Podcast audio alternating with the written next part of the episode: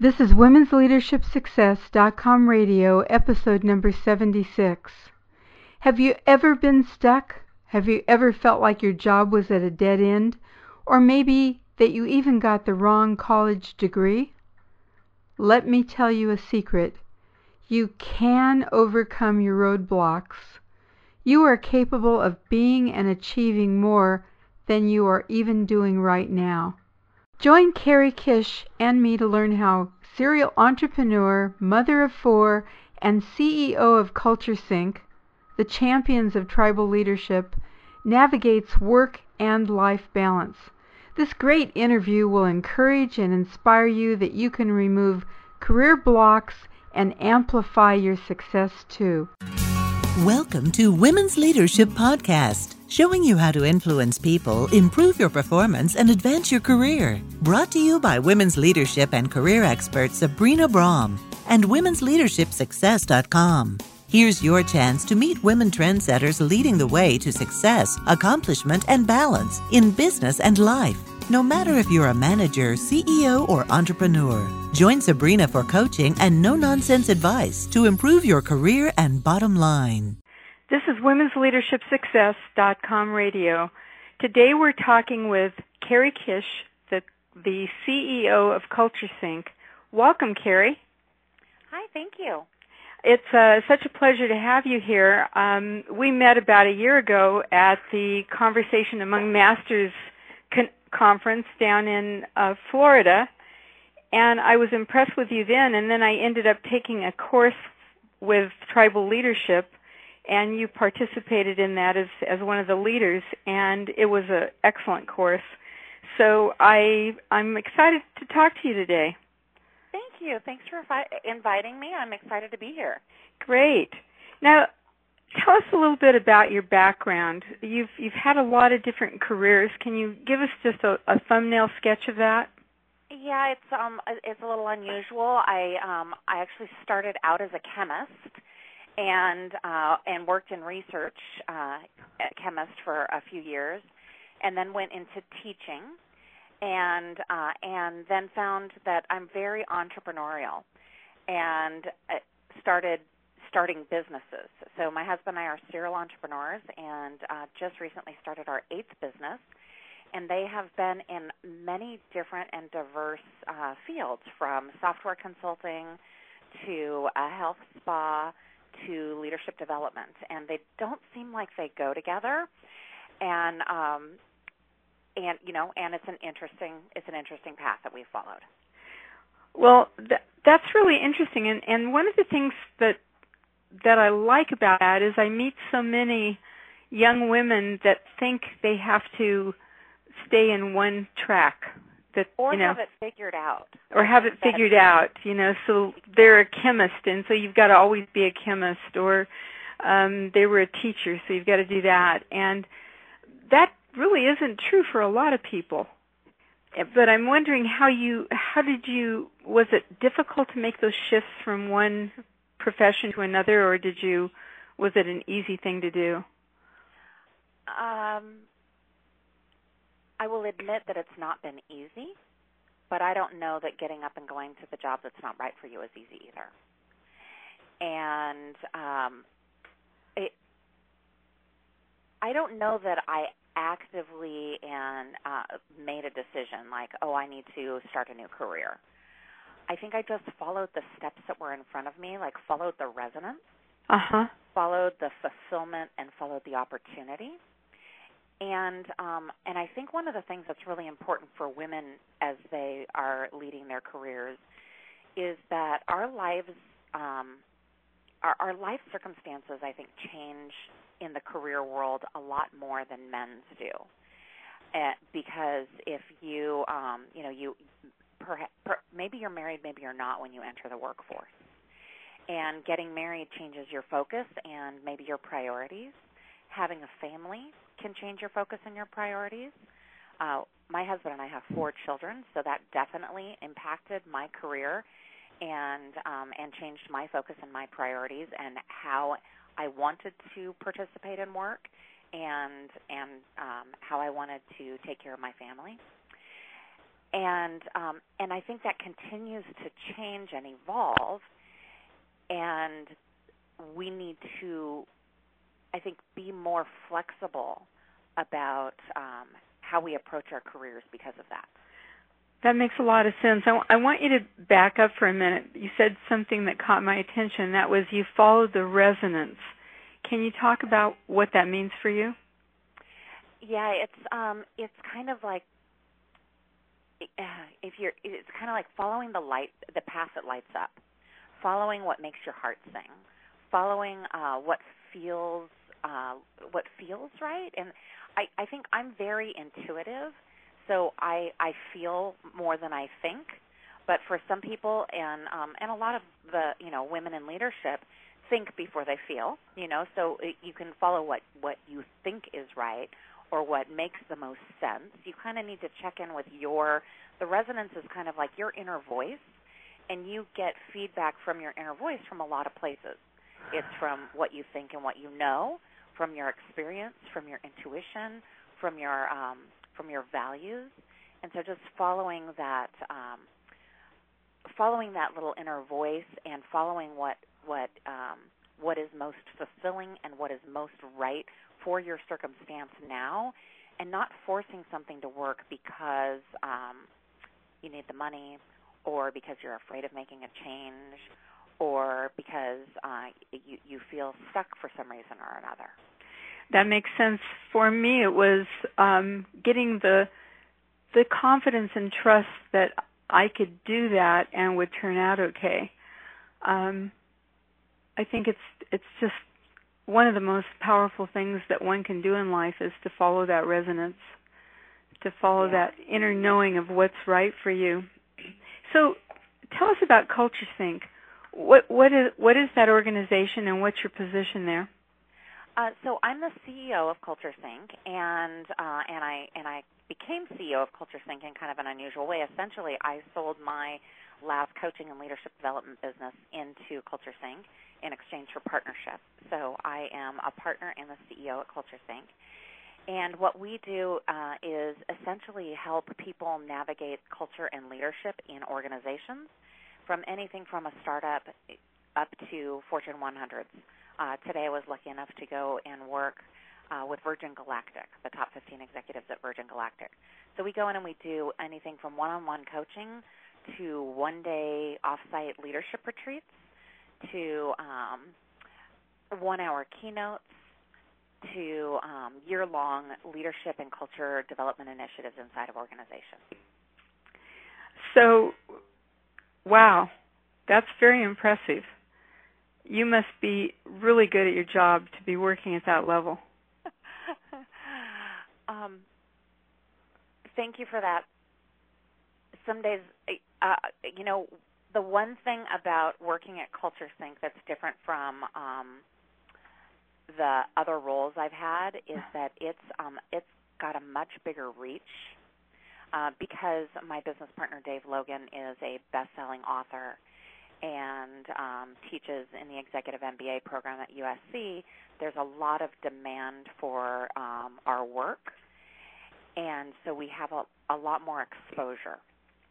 And so um, I think I used to think I was really good at my job, and um, and I get so much feedback. You know, just being being um, that involved, that um, having such a public role uh-huh.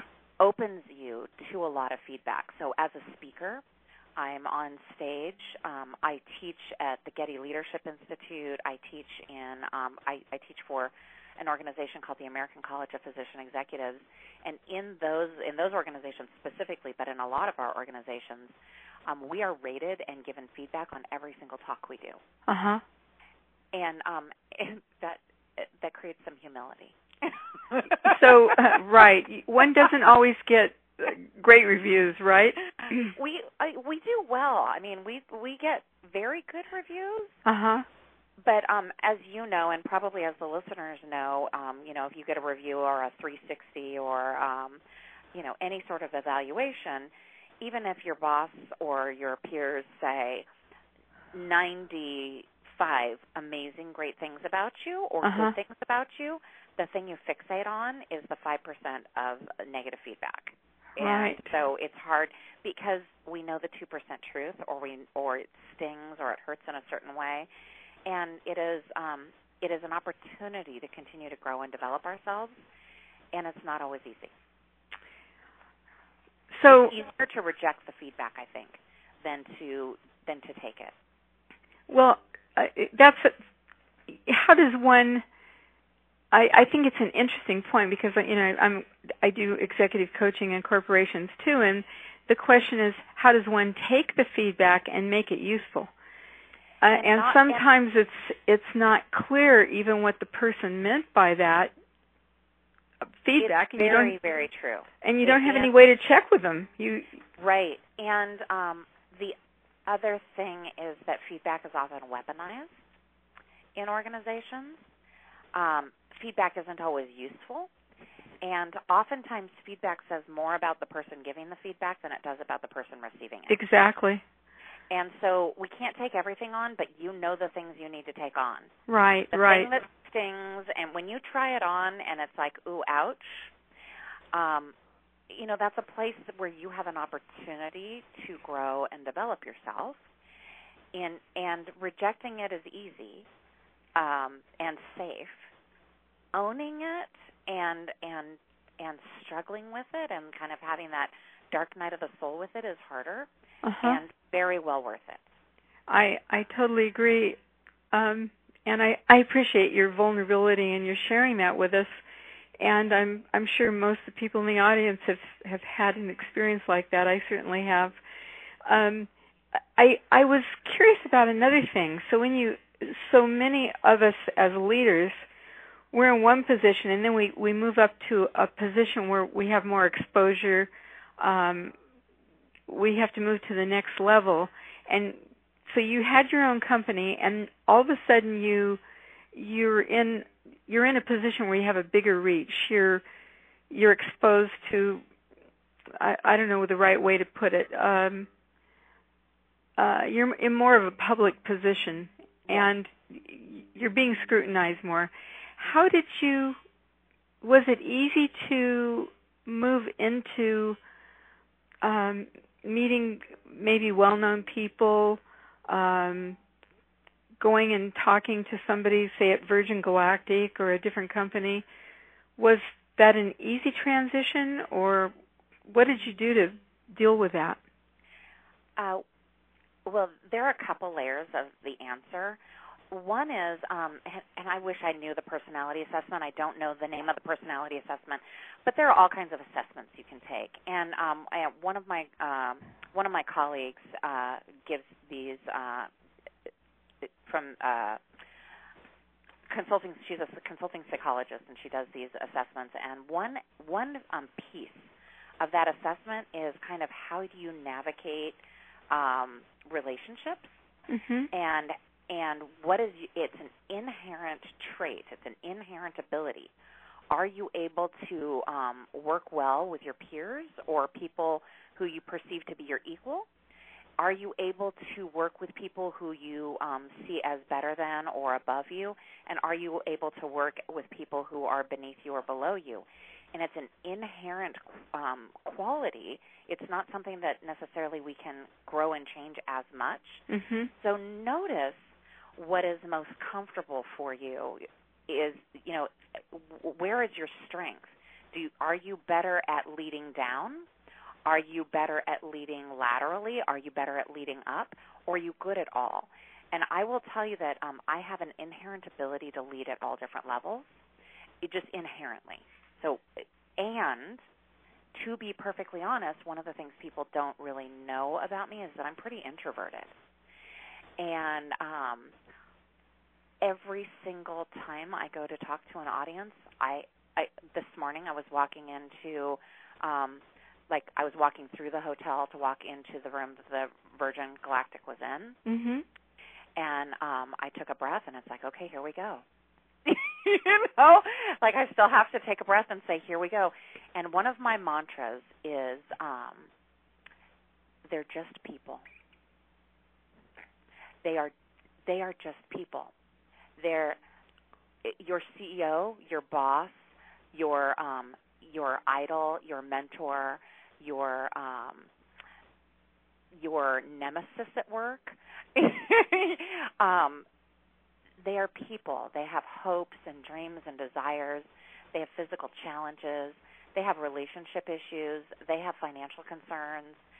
Uh, they have all the same the, human needs that we have. And when you can stop objectifying people and um, seeing them as their position and actually seeing their humanity, it makes it a lot easier to serve them. I think that's really true. I used to walk walk into speeches like that and imagine yeah. that everyone was five years old with grown up suits on. Well, and because aren't we all? We all have that little person inside of us. Exactly. Yeah. Yeah. Exactly. That, that frightened, you know, little person. Um, Carrie, could you tell us some more about tri- the tribal leadership uh, book and and the idea of that? Yeah, well, it, it's a really great framework for understanding and leading culture. So uh, the the question we asked was, why do some teams and organizations outperform others so significantly? Is it that they have better systems, better strategies, better structure? Um, what makes them tick? And we embarked on an eight and a half year research study. And when I say we, it, it was actually Dave and his partners at the time, uh, Halee Fischer Wright and John King, who wrote the book Tribal Leadership. Mm-hmm. And um, and what they determined was that the secret to high performing teams is culture. And that was not an exciting solution because none of us really knew how to measure culture. Mm-hmm. And so uh, they created a framework for understanding culture. And what they looked at was the language people use at the at the different levels of culture and how successful they are, and how they structure their relationships. And so we built out um, just a way of understanding culture so that you can assess it and then lead change in it. Mhm.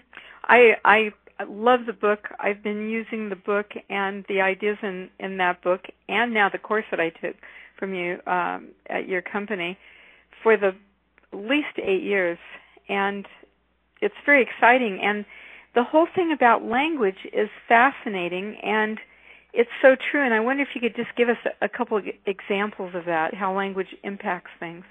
Well, language we actually use language to create meaning and so language matters language is really specific and and just notice like if if, if people are using your language um similar language as you are you feel connected to them you feel understood by them you feel like they get you mm-hmm. and if they're using if if they re if they restructure your words or they feed you back words that are different than yours not quite right you feel a little disconnected and um, and what we noticed is that people use language very specifically at the different stages of culture. Mm-hmm. We identified five different stages and how they use how people use language and structure their relationships kind of identifies how successful they are and how successful that team or organization will be. So, would it be too much to share those five stages right now? Not at all. Not at all. Okay. definitely go through that. So stage and and we're um, because language creates meaning, we used language very specifically in the book, and we named the stages based on the language that we hear at the stage. So at stage one, what we heard was life sucks, that all of life is broken, and I have no ability to change it. And that's um, it's a very small percentage of uh, workplaces so less than 2% of workplaces are experiencing a stage one culture, but you do see it in downward spirals in um, it's where workplace violence happens. Mm-hmm. It's also where things like cyber um, theft and identity theft and and things like that happen is at stage one. It's kind of like um, it, if you if you know or if the listeners know about Maslow's hierarchy of needs. Mm-hmm. You're if your basic needs are not being met, you'll do whatever it takes to take care of yourself and and your family. And um, and if that means um, doing something dishonest or protecting yourself in a particular way, you will do it at stage one. At stage two, it's um, this is a big shift and it's a big jump, and it's actually also about a full quarter of workplaces. And um, what we named stage two is not all of life is broken, just mine. My life sucks. And if you think about thing, places, think about your favorite um, place. My favorite stage two um, example is uh, the California DMV, and I say very specifically the California DMV because there are other DMVs out there that that are um, not a stage two organization. But um, I will tell you that I was renewing my driver's license uh, last year, and I had an appointment, and I had to stand in four lines, and there were papers um, taped up all over the DMV um, that one of them said no food or drink, and there was a woman in front of me in line with a Starbucks, and there are security guards in my DMV, which I think is shocking. But at stage two, um, you need security guards. Uh-huh. right, right. A security guard came over and made her get out of line, and he didn't say you're going to have to go throw away your drink. He said you have to leave because there's no food or drink allowed here. Uh huh. And he kicked her out. and so what do we do? We all laugh and we joke and and Oh. and we complain because complaining is the hallmark of a stage two organization. Uh huh. And there was a little guilty pleasure because I was excited that there was one fewer people, one fewer person in line in front of me. So at stage two, um, we're, we really, um, you know, we, we celebrate the demise of others, and and um, whoever's life sucks worse wins. And so we get into those um, competitions of proving and complaining to one another about how bad things are for us. You know, the Mhm. traffic, my my the drive was so bad, and it took me two hours to get into work today. I live in LA, so that happens. Uh-huh. Uh-huh. and and we get into that um who worked longer, who has more emails, who's busier, and all of that is Uh-huh. oftentimes. But then that's a little shift when we when we get into the busyness race Mhm. that's kind of shifting over to stage three. And stage three is very, very per- pervasive. It's about 49% of employed tribes. And at stage three, the the language that people use is "I'm great," and what they what you hear most is "I, me, and my" in their language, Mhm. and it's all about "I, me, and my." And um, "I'm great" also implies, unfortunately, that you're not and uh, and so I am great at the expense of others. Uh, it is easy to demonize this stage because it is so popular and so prevalent and so limiting. But the gift of stage three is competence and excellence. It's what we're trained for.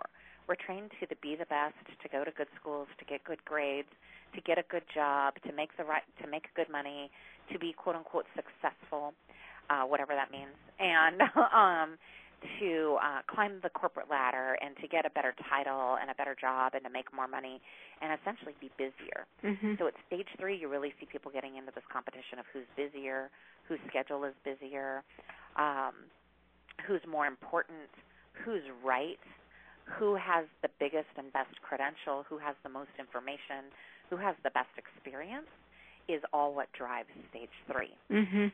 And that's great to a limit, but it really limits team performance. You can see that if I'm all about me and my experience, that I I need to solve every problem, and I'm not necessarily great at um, building a team and having that uh, that increased performance that can happen when I let everybody participate in their strengths, not just in mine.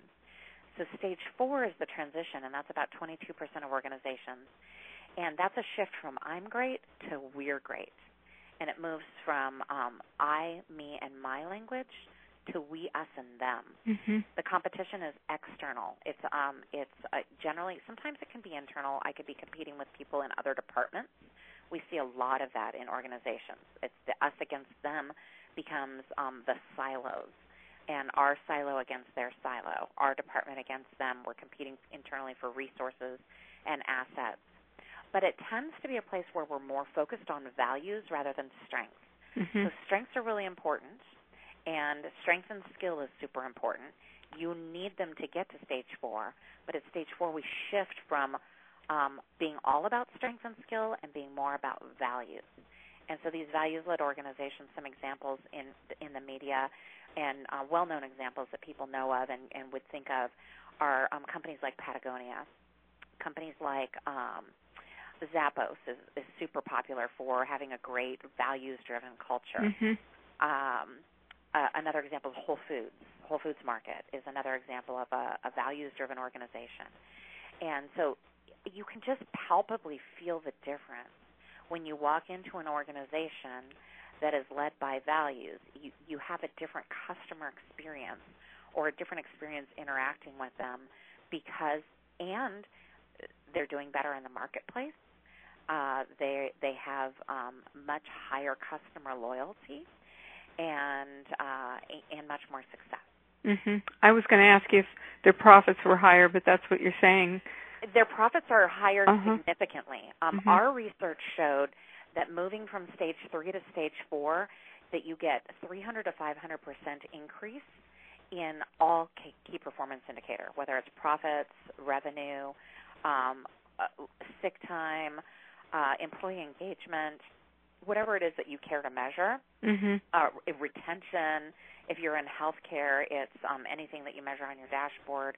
Whatever it is that you're concerned with, you get improvement, statistical improvement in performance by moving from stage three to stage four. Moving from stage four to stage five, we're seeing up to 1,600% improvement. And that has been corroborated um, by organizations like Gallup and um, also in the research that was done in um, uh, Conscious Capitalism by John Mackey and Raj Sisodia Mhm. on um, their experience with leading conscious organizations like Whole Foods. And what's what's uh, that I it's so wonderful what you're talking about and what's so exciting is that you your organization has come up with a way to help people shift um what level is it levels what do you what do you call stages. it We call Stages. it stages. it, Mhm. you've come it- up with a way to help people shift stages Yes. and how successful do you have any research on that how successful have you been with that Um, well, I don't know that we're successful. I'd say that the companies that hire us have been very, very successful. okay i like that i like that reframe that that makes a lot of sense Well, and you you probably would know this because you're the kind of person that we partner with, and um, and who goes out and does work like ours, and Mhm. and does work with our technology, and can see it in action. And you know that you can go in and talk until you're blue in the face, and you can go in and coach, and you can consult, but until they own it and start making the shifts and doing, it's the small one-on-one interactions, and it's the small um, relationship building and it's being focused on values. It's these little shifts that really matter, but they're behaviors. mhm They're behaviors that you have to do every day and that you have to get a critical mass of people in the organization doing in order to see the shift. So we see that um, awareness is the first step. So just noticing where your culture is mhm and um, and what your opportunity is, where your next opportunity is.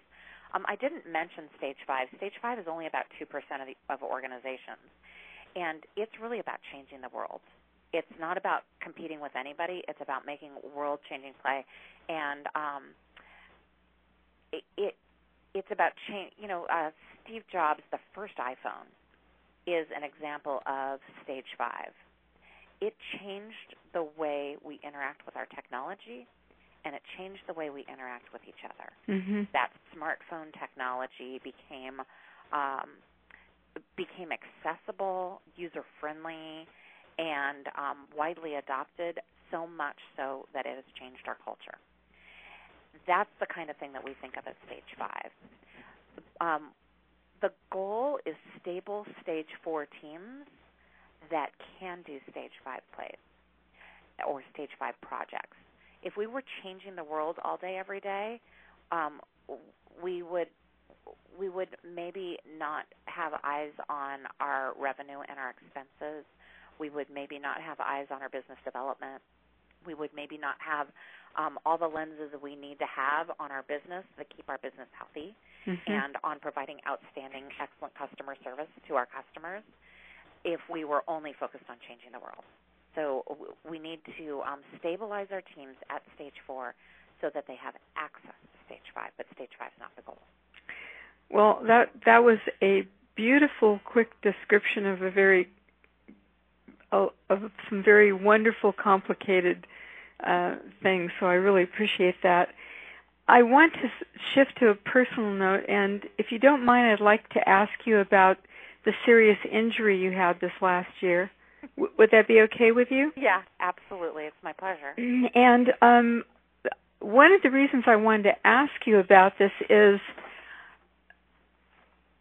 certainly a lot of people in my audience have either had an injury or they will have one, and just I think hearing what you went through and how you dealt with it could be helpful to a lot of people. So, can you give us a, a quick um, overview of what happened to you and how you've dealt with it? Sure, sure. Um, I um, uh, let's see, it's been about five months. So about five months ago, um, I had a uh, very serious horseback riding accident. I was riding my horse, who I know very well. I was doing everything right. I was um, in a padded arena with my trainer and no distractions, wearing a helmet and riding boots, and um, working on something really silly that um, is not dangerous at all. mm-hmm. And in between, um, in between those little exercises that uh, my horse and I were doing, we would take a little walk around the arena just to kind of shake it off and and relax our brains. Mm-hmm. And because it was very mentally taxing what we were doing, and we were deeply connected. We were having a beautiful, beautiful day, and um, and she spooked. Something spooked her, and we still to this day don't know what it was. Um, there's a cow that free ranges on the ranch, and the cow came running up the hill. My horse is a cow horse. It's her job to chase cows. So she's and and she has demonstrated repeatedly since the accident that she's not afraid of a cow. Mm-hmm. But something spooked her, and we're thinking something might have been chasing a cow, a coyote, or a mountain lion, or something that she could see that we couldn't. And she turned and looked at me and snapped. She lost her mind. And I saw that, and um, and I am a decent rider, but I am not a rodeo rider and she became a rodeo horse and I was thrown from her and broke my back. Oh. And um and couldn't walk and had to be rescued by seven paramedics and uh rushed to the nearest trauma center, which is three hours from my home. I was two and a, the ranch I ride at is two and a half hours. Where my horse is boarded is two two and a half hours from my home, and um, and the trauma center was another 30 minutes from that. So oh. I got rushed to a trauma center and needed uh, needed emergency surgery, and um, and was walking within 24 hours of surgery. So I feel incredibly blessed um, to have the health that I do.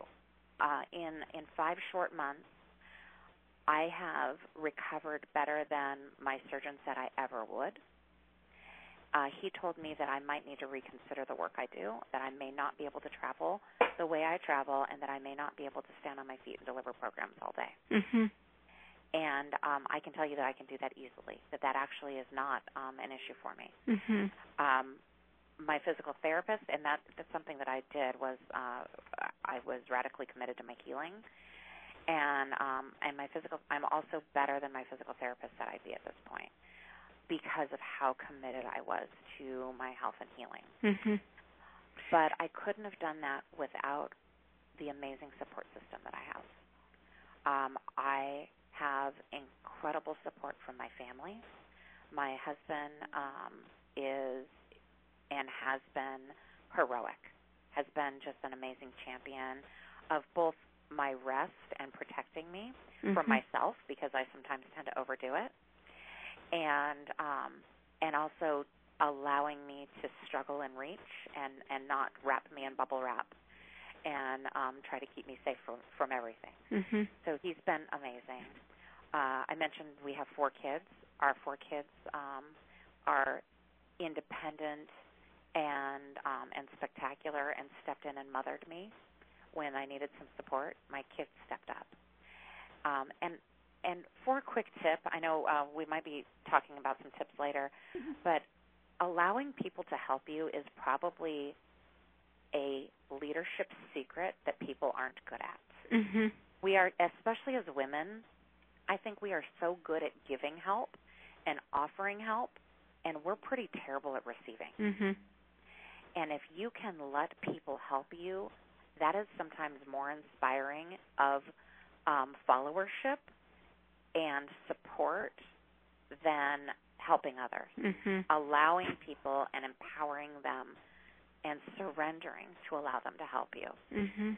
Um, so I talked about my home team, including uh, my parents. My mother came and stayed with me while my husband was traveling, and I took six weeks off of work, Mhm. and, which is a huge deal because I run it's a, a very small consulting company with clients that demand they don't demand, but our clients um, we there's a high demand for us in the industry and in the marketplace, and um, and our team stepped up, and some of our consulting partners um, from outside of our organization stepped up and supported me so that I had that space, and so that our um, so that our clients were still served even in in my absence, Mhm. and our team banded together and and took care of one another and took care of me as well. Mhm.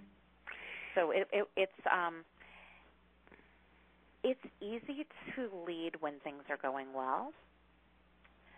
Um, what happens when there's a crisis, I think, is a true test of your leadership. It it really is, and um, I I too went through something in my past where I had a serious injury like that, and I think I remember a few months ago when you you wrote in your blog how you were doing. It was much more of a struggle. You were Oh you, yeah, you were having to. it's still a struggle. So you're I I am still struggling. And I I like what you're saying about asking for help and um something it seems like there's something about letting people know how you're feeling really, not pretend, hmm and what you're what you're capable of that day. That's that's important too. Well, and um, and there's some messaging. You know, you need to know who your audience is. Not everybody. Um, uh, frankly, I mean, this is for the listeners. Um, not everybody cares how you're doing, Mhm. And so I try not to make my problems anybody else's. Um, they're much more concerned with their problems, and so if I can do what I need to do to take care of myself and to get my support people to help me, Mhm. whatever that is my personal trainer, my surgeon, my physical therapist, my husband, my children, my dear friends, Mhm. my business partners um, build that support system around me so that I don't have to make my problems everybody else's. And there are days when um, when even my home team needs me to be better than I am. I need to be better than I am. Mhm. And so I'm not the only one who experiences frustration with my limitations. Um, you know, my team experiences frustration with my limitations. And um, and it's something that we're all struggling with. And again, it's a struggle that is an opportunity. It allows us to look at where our weaknesses are as a team, where we want and need more support, um, where we um, where we're vulnerable and and um, and and how we want to um, how we want to shore that up. It's, that's it's just really what you're saying is so beautiful and Thank it's you. I think it's important for all of us to hear and I um I just really wish you well on your your healing journey and I'm so just I'm just inspired by who you are as a person before you were injured and and who you are now. Thank you. You know, I'll, I'll tell you one other thing that I've learned through this, and it's um, and part of this is you know my background um, from a healing perspective, uh, having run a health spa. Um, one of the things that I have really learned and that I'm that I'm still struggling with is how useful, how much information pain is, and um, and to use the pain rather than to shut it off that that um, the pain is information that tells me I need to rest and that I need to stretch and that I need to exercise. Um, it would be really easy to take pain medication and turn that off. Mhm. And when I turn that off, it doesn't promote my healing. And and I'm using that as a metaphor for more than just my physical healing.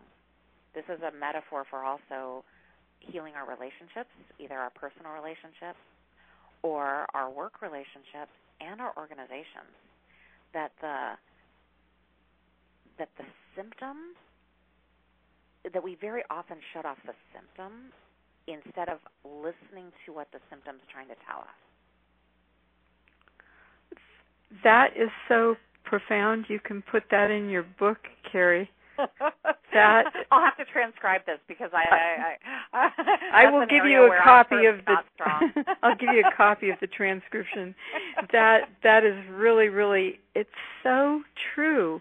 How often do we just ignore the the pain and not understand that it's giving us some deeper information? Right. That is so beautiful. Thank you. Well, this has been wonderful to talk to you, and I appreciate everything you've shared with us. I know the people listening are gonna, going to really get a lot out of this. Thank you again, and um, maybe we can get you to join us for another interview at some later time. It would be my pleasure, Sabrina. Thank you for having me today. You're welcome. Bye for now. Hey, did you like the show? If you did, I would really appreciate your help. I need more great reviews in iTunes or Stitcher.com. Every great review will allow more women to discover the show and will help them succeed too. Please visit iTunes or Stitcher and subscribe to Women's Leadership Success Podcast. Also, I really appreciate your sharing my show with your friends and associates. Thanks for listening. Thank you for joining your host, Sabrina Braham, on another Women's Leadership Podcast. If you have questions or comments, you can email her at sabrina at sabrinabraham.com. Since 1989, Sabrina and her team have helped hundreds of women managers, business leaders, and entrepreneurs with valuable trainings, articles, books, and executive coaching. For additional tips, interviews, and free access to Great Leaders Today mini course, visit www.womensleadershipsuccess.com.